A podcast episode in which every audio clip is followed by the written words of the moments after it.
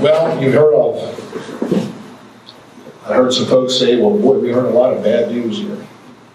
And yet, you've enjoyed the forum. The comments you're giving me back are are tremendous.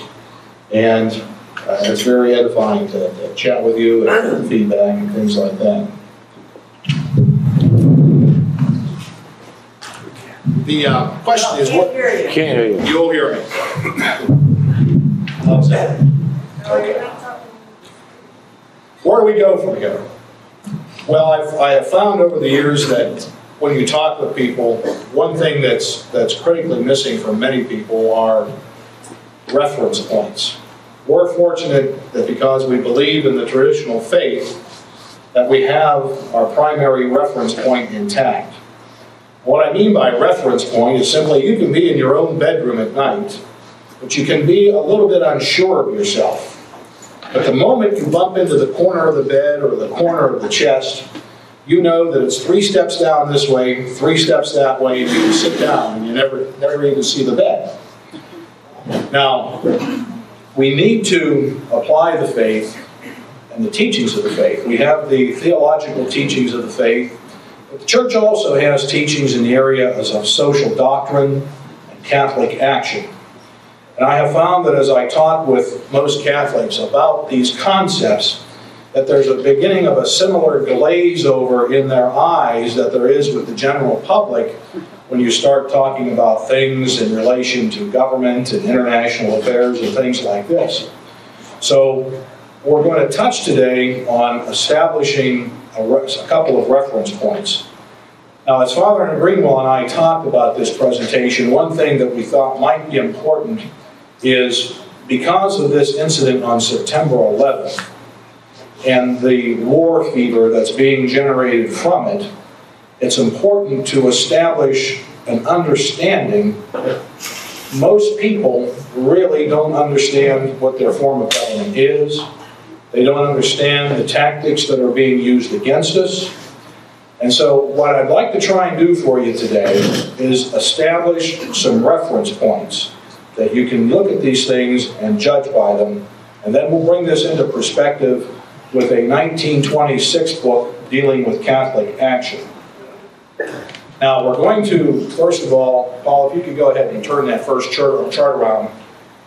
It's important to, to step, you know, when you watch the news at night and you hear these various, oh, actually, you can sit down for a minute. We're going to chat on this for a minute.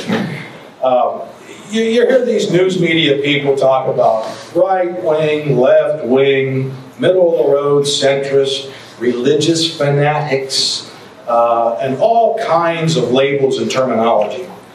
And when you sit a person down and you start to let them talk back to you to see if they really understand any of this, most people really don't understand it.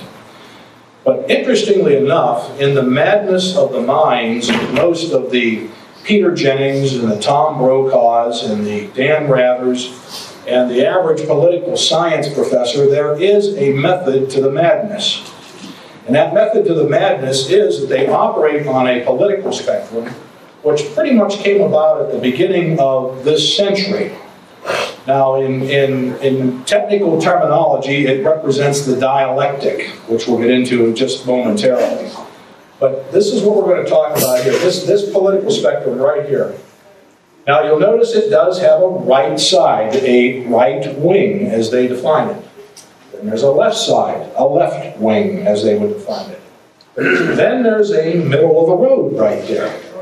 So if, uh, if you are a middle of the roader, you will hear the news commentators say that, or the political science professors in the colleges, uh, you are a believer in democracy.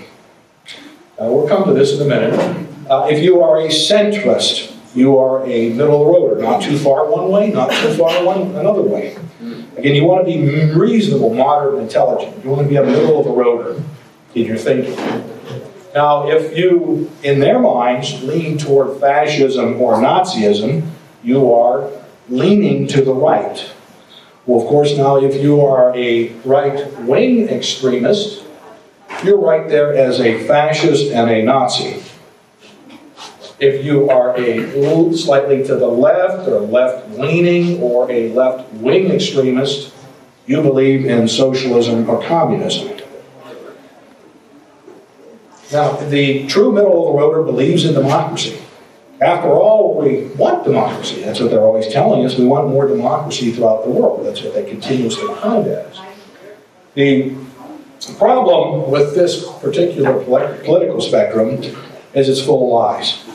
Absolute lies. Now, to give you all the documentation in this brief presentation, I'm not going to be able to do it, but we're going to just, just momentarily apply some common sense here.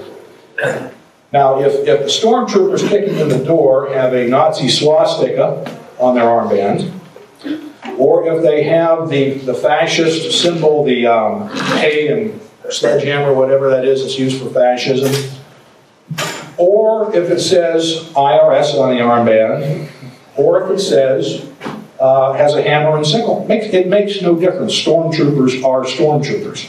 and the particular definitions are irrelevant at that particular point.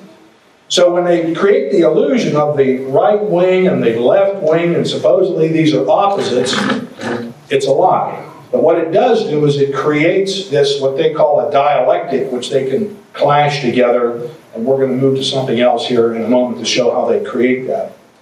But the, the, the point of logic here is that total government on one side, total government on the other side of the spectrum, and they're represented to us as opposites. Now, in the middle, we have democracy. Now, to show you the fallacy here, I think we just have to apply common sense. Uh, most of us came through school and we pledged allegiance to the flag and to the republic for which it stands. Now, are we playing a semantic game or is there a definite difference? Well, there is a definite difference.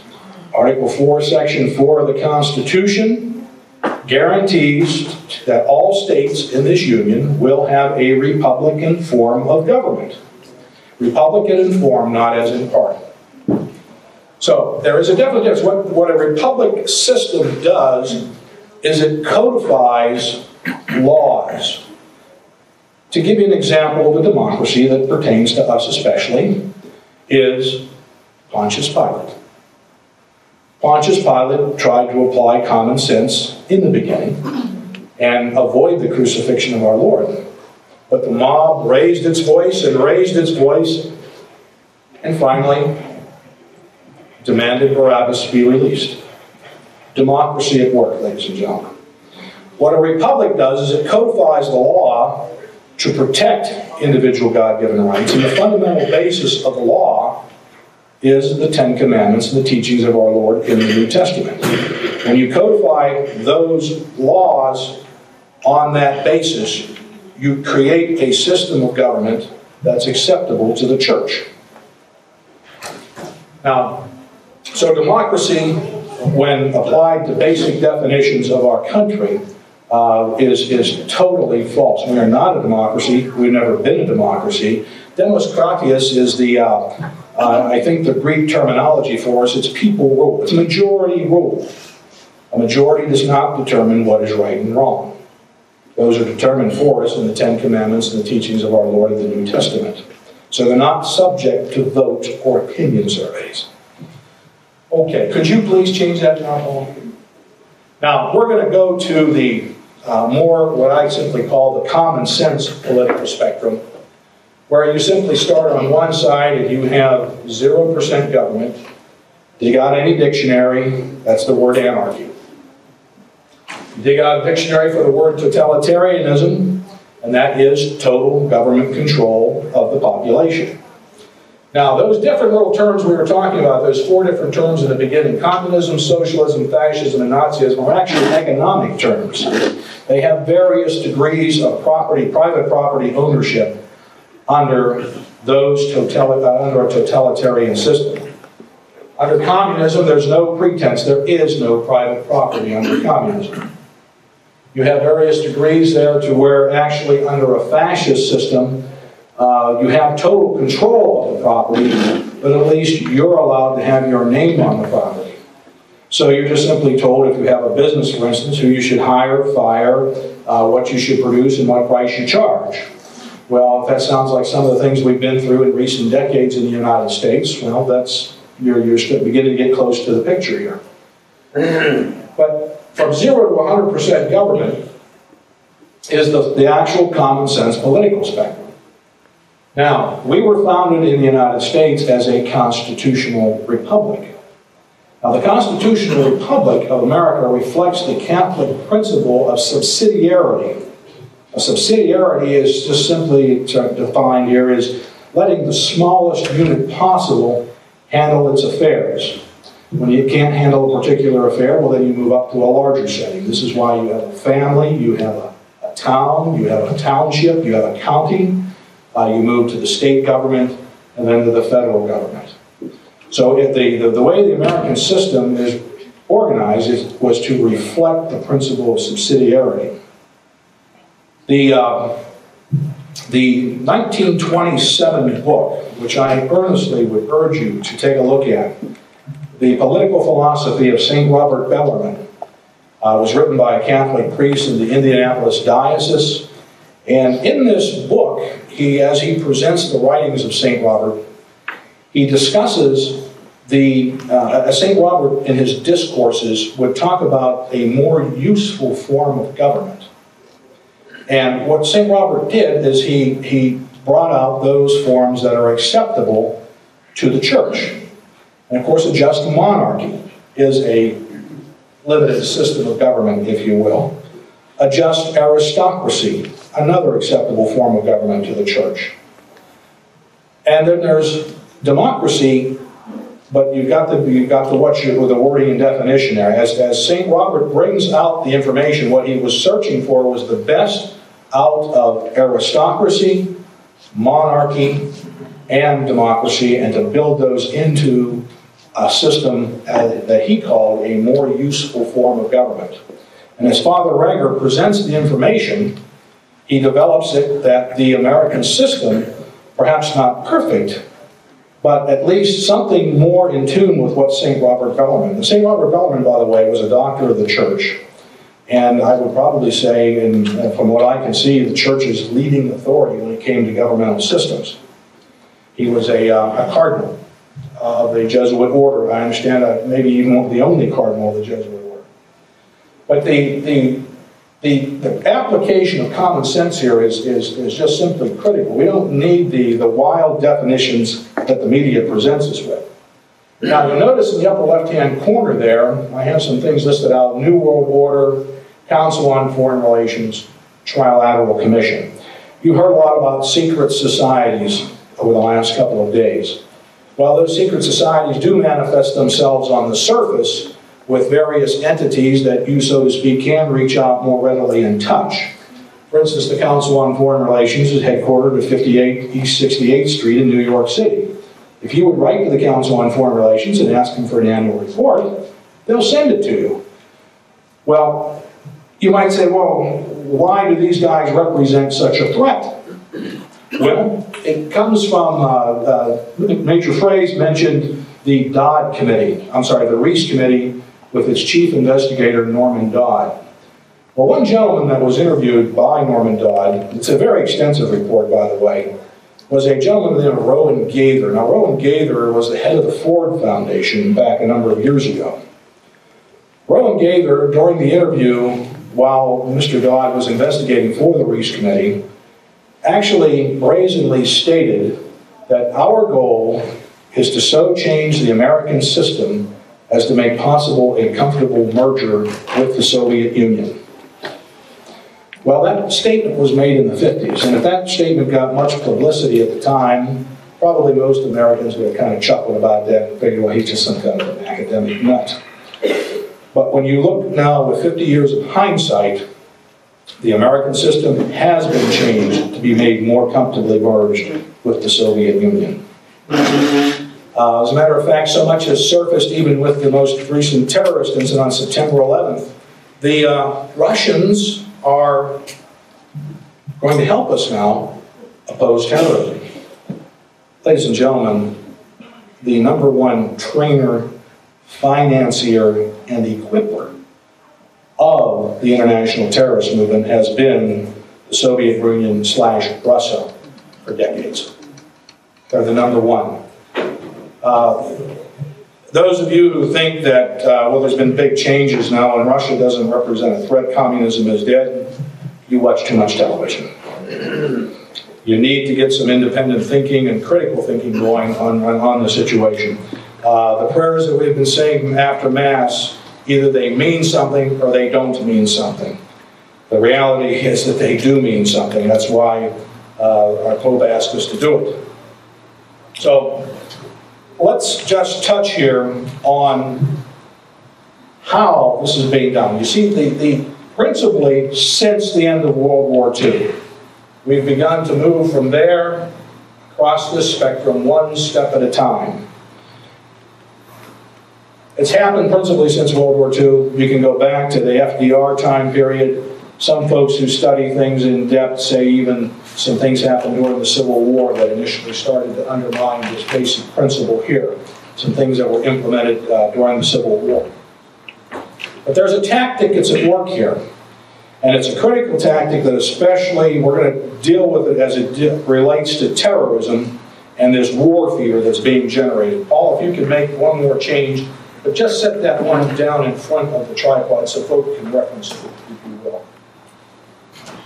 Now you'll notice the fancy terminology at the top of the page there called revolutionary parliamentarianism. Now if you were to go down the street and survey people on what revolutionary parliamentarianism is, you the best answer you would probably get is that's the new sandwich at McDonald's. Um, it actually is not. It is a um, it is a strategy that was outlined by a Czech communist by the name of Jan Kozak it's in a way, it's the oldest, the oldest tactic of tyrants. It's in essence, you take two arms and a big hairy body, and you come along with one hand and you create problems. Then you come along with that other arm and, oh, look, there's a problem. There's a problem. I've got a solution to it. Now, this tactic, you can, in a way, draw an analogy to a C-clamp, and you can put in that, that, that little block of wood there, uh, representing the American middle class and the American middle class businessman, the, the genuine free enterpriser. And you put that little block of wood in that C-clamp, and you just tighten that thing right up, and you start to get pressure from below, and you got to hold it in place, you got to justify the pressure from above. So in essence, you come along and you create problems through the ACLU screaming, uh, this, that, and the other one, Equal Rights Commission, and you can go on and on with a litany of a multitude of organizations out there that are screaming and kicking and, oh, they're dirtying up the water. And all of a sudden, of course, we have the boys on top come along and say, you know, there's a problem. We have a piece of legislation and tragically, that piece of legislation for the last 50 years almost consistently is one, one, one, one, one step at a time toward total government. Now, that's wrong. It's wrong. I, I, think the best way to perhaps understand why it's wrong and why we as Catholics have the obligation to oppose that is not only just simply from a patriotic standpoint, but also there was, at the end of the 1800s, a Cardinal Pie of Poitiers, France. And Cardinal Pie made the statement one time that when the church and the state are opposed, that it's almost impossible for a man to save his soul. What it is, is you're continuously put into a compromised position, one compromised position after another. When you talk about, talk to folks who've had some experience in Eastern Europe, they'll tell you that when you live under that kind of a system, you, you become either a saint or you go to hell. Because you get into a situation where you'll see somebody else's clothes maybe hanging out on the clothesline, and you'll steal them because you don't have any. Or food or informing on your neighbor. You're gradually put in, a, uh, just as a small example, one thing that drives me nuts is when I get pushed for my social security number, or I get pushed for the social security numbers of my children.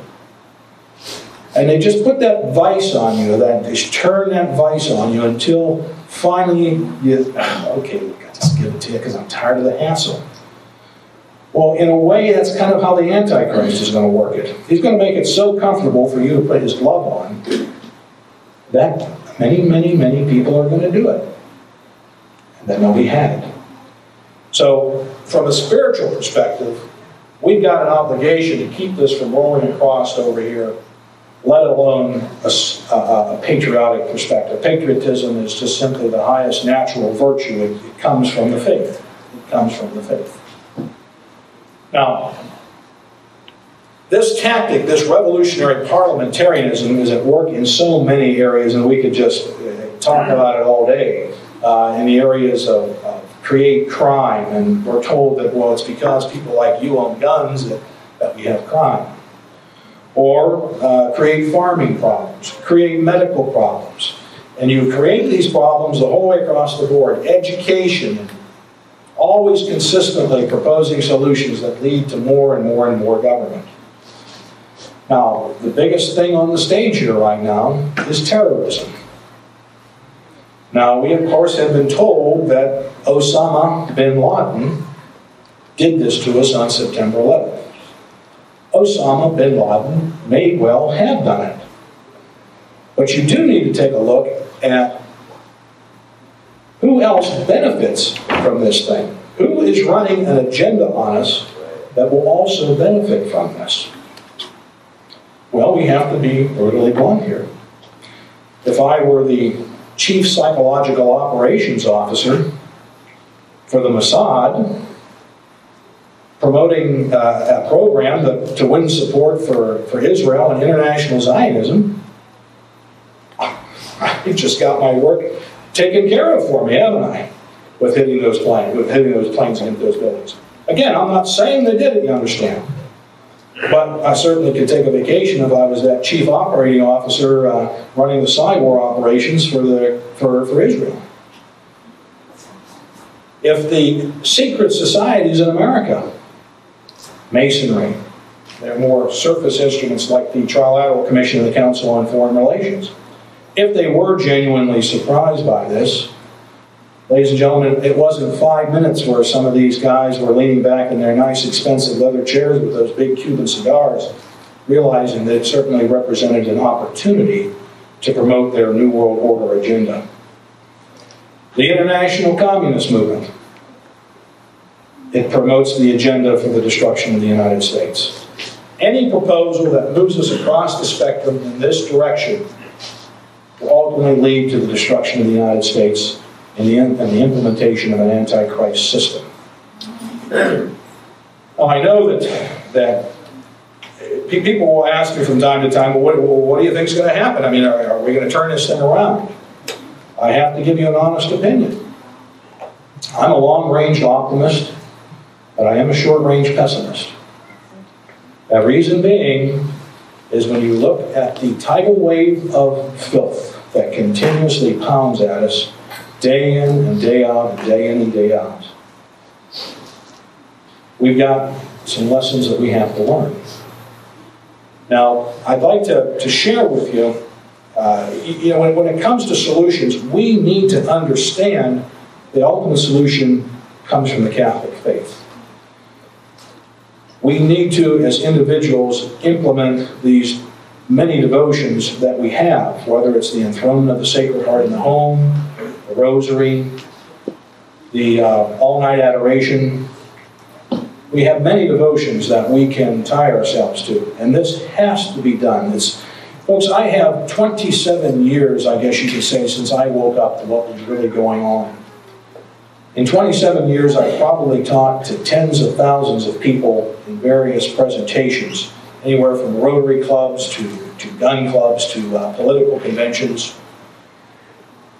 And you begin to realize after a while there's, there's a mi missing factor here. Why, why is it that with all of these people, you get a, a few gems that respond, but most people, by and large, just pull the covers up and kind of roll over. Uh, I know that there are times when people just either pull up their, uh, their spiritual or temporal covers and roll over and that Don Julius being some type of religious and political fanatic anyhow. So uh, th- those people just go back to sleep.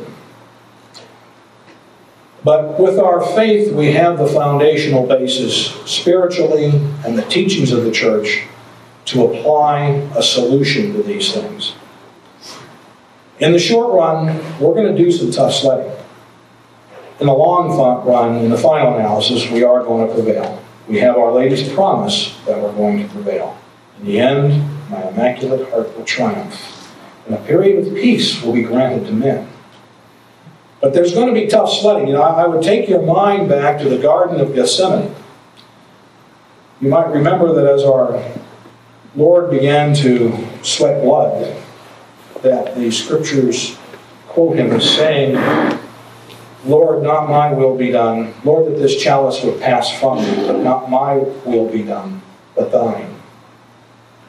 Now, I don't think the scriptures record a response to God the Son at that point, but in, in Don Julius's simple mind, I can see God the Father saying back, My son, this is a price that has to be paid.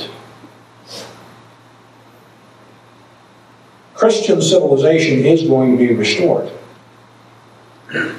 But there's going to have to be a price paid. We're going to have to realize that the carrying of that cross has to be done. That those commitments in the spiritual and temporal arena that we have to make as Catholics and Americans, those commitments have to be made. The longer we put off making those commitments, the higher the price is going to be in blood and the loss of souls before this thing is straightened out. The sooner we make those commitments that we need to make, the less will be the price in blood and loss of souls. When it comes to Catholic action, I went through a dilemma a number of years ago, wondering, well, should I really be involved in any type of patriotic activity? There is a concerted psychological warfare effort directed at Catholics to undermine the virtue of patriotism.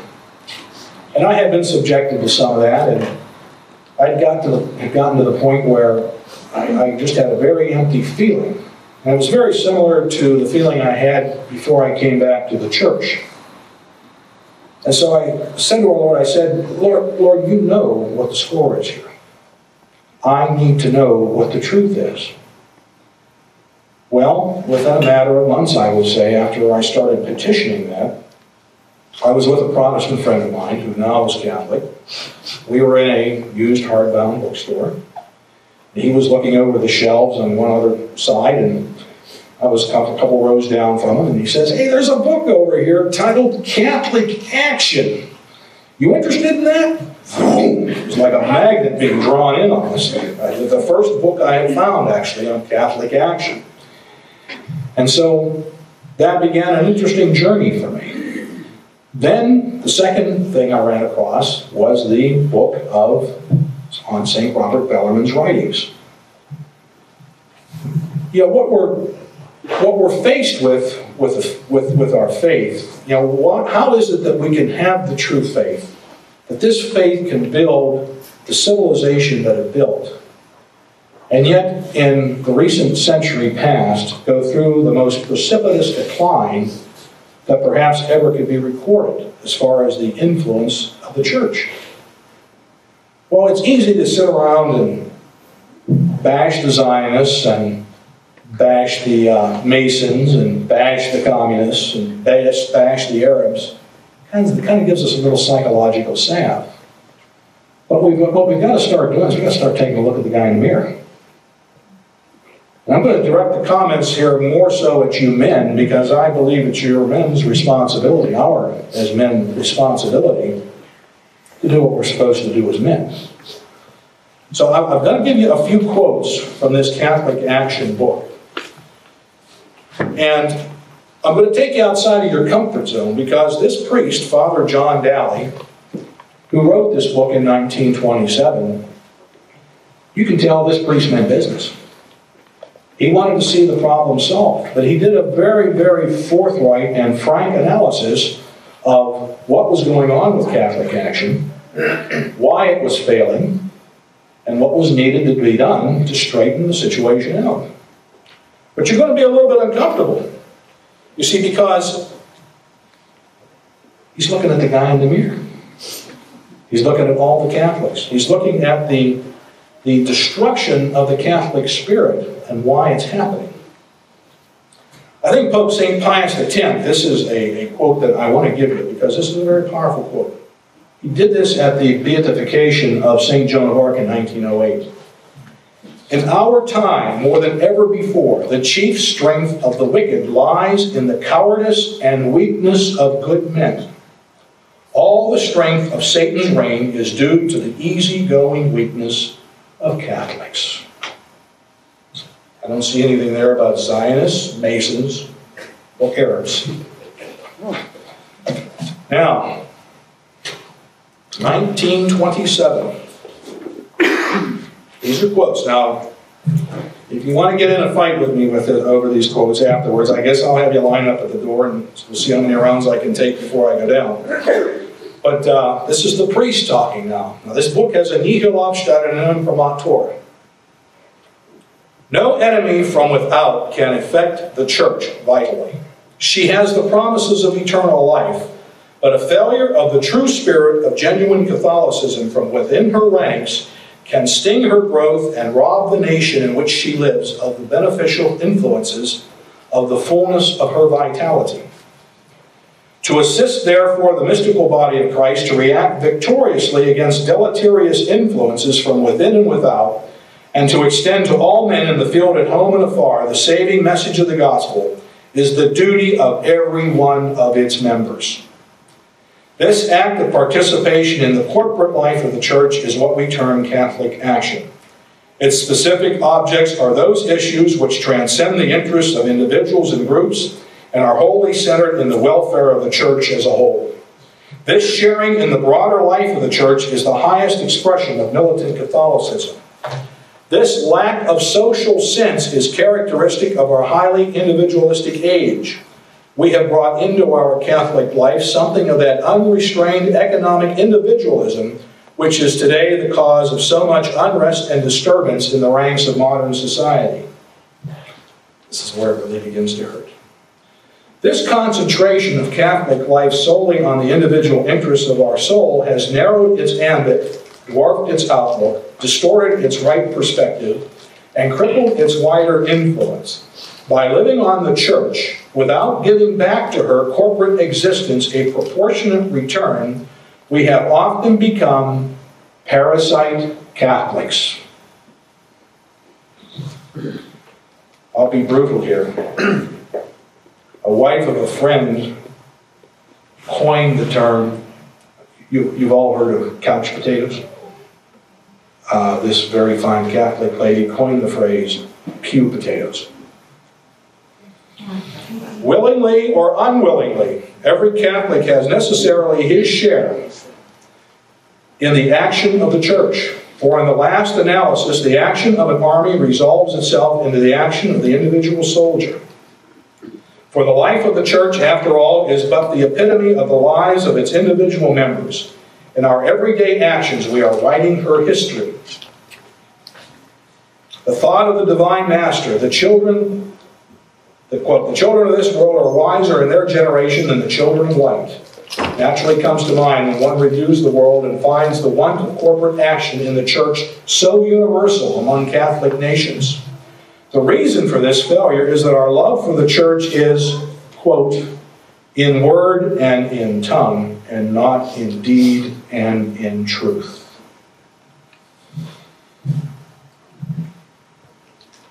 This barrage against which the many attempts of Catholics on a national scale have been wasted is a composite form of human selfishness. Selfishness, we all know, is one of those subtle and elusive forces of human nature which often defies analysis.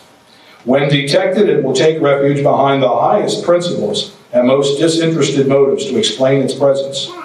A close examination of the facts reveals that this deterrent of Catholic cooperation resolves itself, we believe, into three categories individualism, parochialism, and nationalism. How much time do I have to read? Okay. This social fact, dealing with individualism now, accounts for the inconsistency of a people always Catholic in belief, yet frequently un-Catholic in action. This lack of Catholicism is reflected in the apathy and want of cooperation with which the larger issues of the church are faced. Christian charity is the living exemplification and the truest expression of Catholicism. And just as individualism has vitiated our idea of Catholicism, so is it also responsible for our false conception of charity and our inadequate interpretation of its duties. An, an attitude of apathy and unconcernedness toward the broader issues of the church is the natural consequence of this frame of mind. For when one has given to his religious life a purely individualistic outlook, it is next to impossible for him to rise to a higher plane and take his part in the corporate life of the church. His religion, religion is one of mere personal sanctification and salvation. If at time the vision of a broader Catholicism breaks on the horizon, it soon vanishes away. Sum up individualism by the diversity of unsurrendering opinions, by the absence of Catholic outlook, and by its consequent distorted perspective of Christian charity, is ever at work against Catholic action. It goes into a description of parochialism, showing how there's a proper perspective of parochialism uh, in the sense of dedication to our parish, and that the parish has the, the first claim that it's, it's the, uh, the, in essence, the embryo of, of Catholic activity. But it also then goes on to show that a, a warped or distorted parochialism keeps the the vision, the horizon of the parishioners limited to their parish in relation to the good sisters. We have, I have, I don't know if I should mention this or not, we have people at our own parish that do have, have an appreciation for our sisters. I actually had one comment one time they ought to get out and get jobs. Very, very, very sad. Very sad. Now, this man is choking on parochialism, obviously. No broader perspective. It goes on with nationalism, and uh, there's a quote from one of the popes in relation to patriotism, or true, what true patriotism should be as opposed to nationalism. This is Pope Pius XI.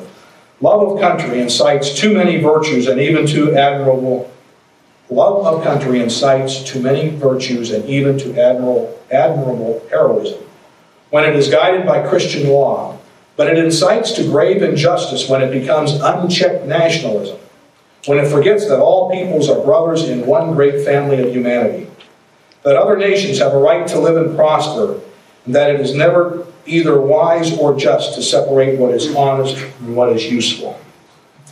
He goes on with some comments about extreme nationalism, uh, inciting hatred against other nations, and losing the perspective of, of the rights of Catholics in other countries, and, and, and this type of thing. With, uh, with concluding here, I, I want to go back to this creation of this war temperament. Along with terrorism, war is also a very strong means to effect change. As I mentioned, I'm an optimist in the long run, but I am a pessimist in the short run. I do believe this transition to total government is either going to be attempted or perhaps even accomplished. It will be an antichrist system. You'll have these people with the idea that we're going to march into the future with a Star Trek type of mentality. Uh, this New World Order phraseology is a term that they use to, to codify this system. Ladies and gentlemen, God will not be mocked. He will not be mocked. Things happen to angels and men who shake their fist and say that they will not serve. Things happen to them. We've got to understand, though, that war and persecution are coming. They're coming as, as I'm as confident as I am of the sun coming up tomorrow morning. Now, that being the case, any reasonable and prudent man will implement what he needs to do to be prepared for that. You've got to do the devotions that we've talked about here over the course of the weekend. But we also, as prudent men, have to be prepared for if that time presents itself. Remember the lessons of the Vendée that we heard about. The persecutions of the 20th century. We've been so immune to this. We've watched Catholics in other nations be murdered on television. We've read of other persecutions in the history books. Our grandchildren, our children, and we are not going to learn about this war and persecution from the history books and in the comfort of a uncaring living room or perhaps a bed that we're lying in watching the evening news. You're going to learn about it with your own eyes. You're going to live it.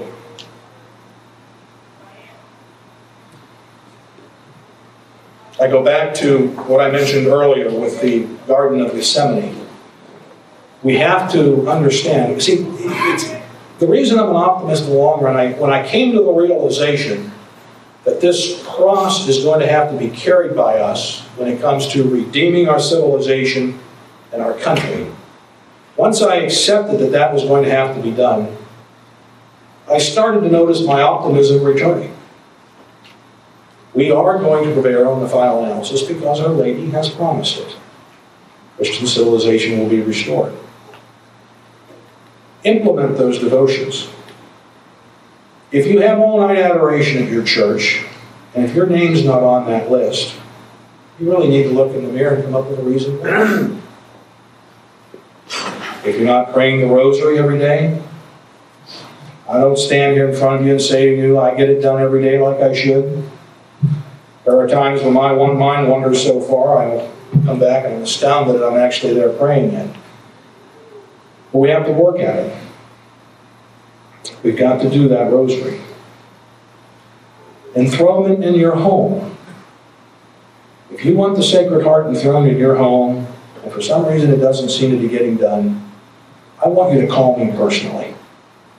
I don't care where you are in the country, I want you to call me personally. And we'll get it done. Somehow, someway, we'll get it done. Say your prayers. Let us also start to, to study those things that the faith offers us. You know, the, the, the, it's, it's not that we need to write something new here. All we've got to do is dust off the old books. The operating manuals are still there. The book on Catholic action that I'm quoting from, with the help of my friend Terry, we've made copies of that book, and they're available on the back table. You need to read it. You need to read the analysis that's presented of Catholic action. You need to read the, about the organization, the training of leadership. You need to read it with a yellow highlighter because if I could possibly quoted the whole book to you today, I would have done it. But obviously, you're not going to tolerate that. But if you don't read, if you're not going to start studying these things, then there will be no solution. The, the, there'll be an ultimate victory, but it's going to be at a terrible price in blood and loss of souls. Again, it relates to us individually. Our actions are writing the history of the church.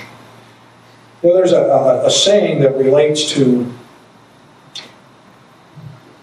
when you're faced with a crisis.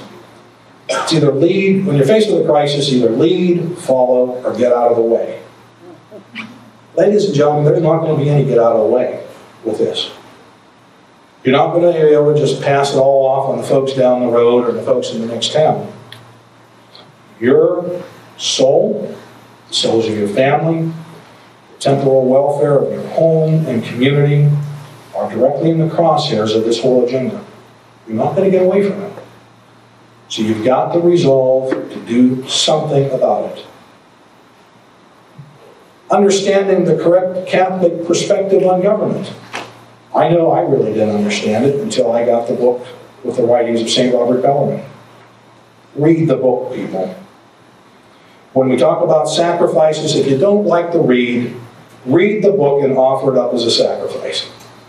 You've got to have that knowledge. You've got to understand what the church's perspective is on government, what the church's perspective is on Catholic action. If you don't understand these things, well, you're, you're just going to make a higher price in blood and loss of souls before this thing is straightened out. Now, I want to part with uh, one, one brief story because, you know, over the years as I've, I've, I've chatted with folks, you'll get uh, older folks that'll, oh, well, Don, you know, I, I hear what you're saying, but you know, I, I'm just too old to be involved in this kind of stuff. Too old. Well, I want to tell you about a, story about a guy by the name of Sam Whitfield. Now, Sam Whitfield lived up in New England. As far as I know, Sam, Sam wasn't a Catholic. But I'll tell you, Sam sure had a Catholic spirit. Now, Sam was 83 years old. And yet the little town he lived in was called Menotomy. Menotomy was, oh, maybe five miles outside of Boston, maybe a little bit more than that. But it was on the road between Boston and Lexington, Massachusetts. And this is the morning of April 19th, 1775. Sam had been following the, the situation with what developed in the colonies. Sam uh, Sam had actually been in the, uh, the, the, King's Dragoons. Now, the Dragoons were, were cavalry. And he had retired. He retired in the colonies. How he ended up there, I don't know for certain. But Sam had become an American. And that morning of April 19, 1775, Sam, he watched them go by. He watched the march go by, some of the British forces as they were moving up the road to Lexington and up to Concord to confiscate the firearms and powder that had been stored there. And the, the historical record mentions that Sam's wife had said, well, you know, really shouldn't do this. And it's only just really a brief statement, but I can you can just hear it, can't you? Oh, you're told, Sam, what are you doing? Sam had gotten out his rifle and he'd gotten out two pistols and he had a saber. And you just hear it, can't you? Oh, Sam, Sam, what are you doing? You're too old. You let the young bucks do this kind of thing. But no, no, not Sam. Sam says, look, they're going to be coming back down the road. He didn't even really know what was going to happen that day. He didn't know if there was really going to be any resistance. But Sam knew what he had to do. So he went out and he positioned himself off of the line of march. He knew that they'd be coming back. About 50 yards. And when they came back, what Sam didn't anticipate was they, that they would already be so shot up that they would have out what's called flankers. Now, 50 yards today doesn't sound like much to us, but in those days with firearms, 50 yards was, uh, was, it was a hefty shot. Those flankers came right in on top of Sam that day. And Sam took one down with his rifle, and he took two more down with his pistols. And then they overran Sam. They bayoneted Sam Whitfield 13 times. I don't forget this is an 83 year old man. Would you believe that Sam survived that bayoneting? And they carried him carried back to his house. Now you can really hear it, can't you?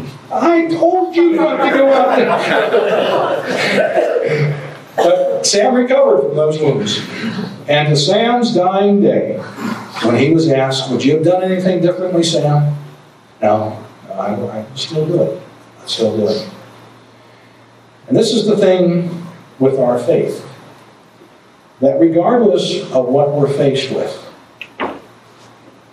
God's not going to throw us a curveball we can't handle. We have the devotions, implement them. When it comes to the prudent man who's faced with an emergency circumstance like is developing for us, moving across the spectrum, yeah, it can be scary at times. But you've got your faith. What can it really do to hurt us? As long as we keep that reference point of our faith in focus. They can't do anything to hurt us. They'll just kill our body. I know it's easy to say that. We'll know when the time comes that we're faced with some critical decisions. We'll find out then what each one of us will do. But at least we've been given what we need to have to hold on. But let's not use that as a kind of a spiritual cover to pull up over us and abdicate other duties and responsibilities. Let's use it as the foundation to carry out what the rest of what we're taught from the faith when it comes to social doctrine and Catholic action. Folks, pray for our country, pray for our leaders, pray for our soldiers. They're the ones really caught in the vice. And if you can include a footnote for Don Julius, I would be grateful for that also. Thank you very much, and God bless you.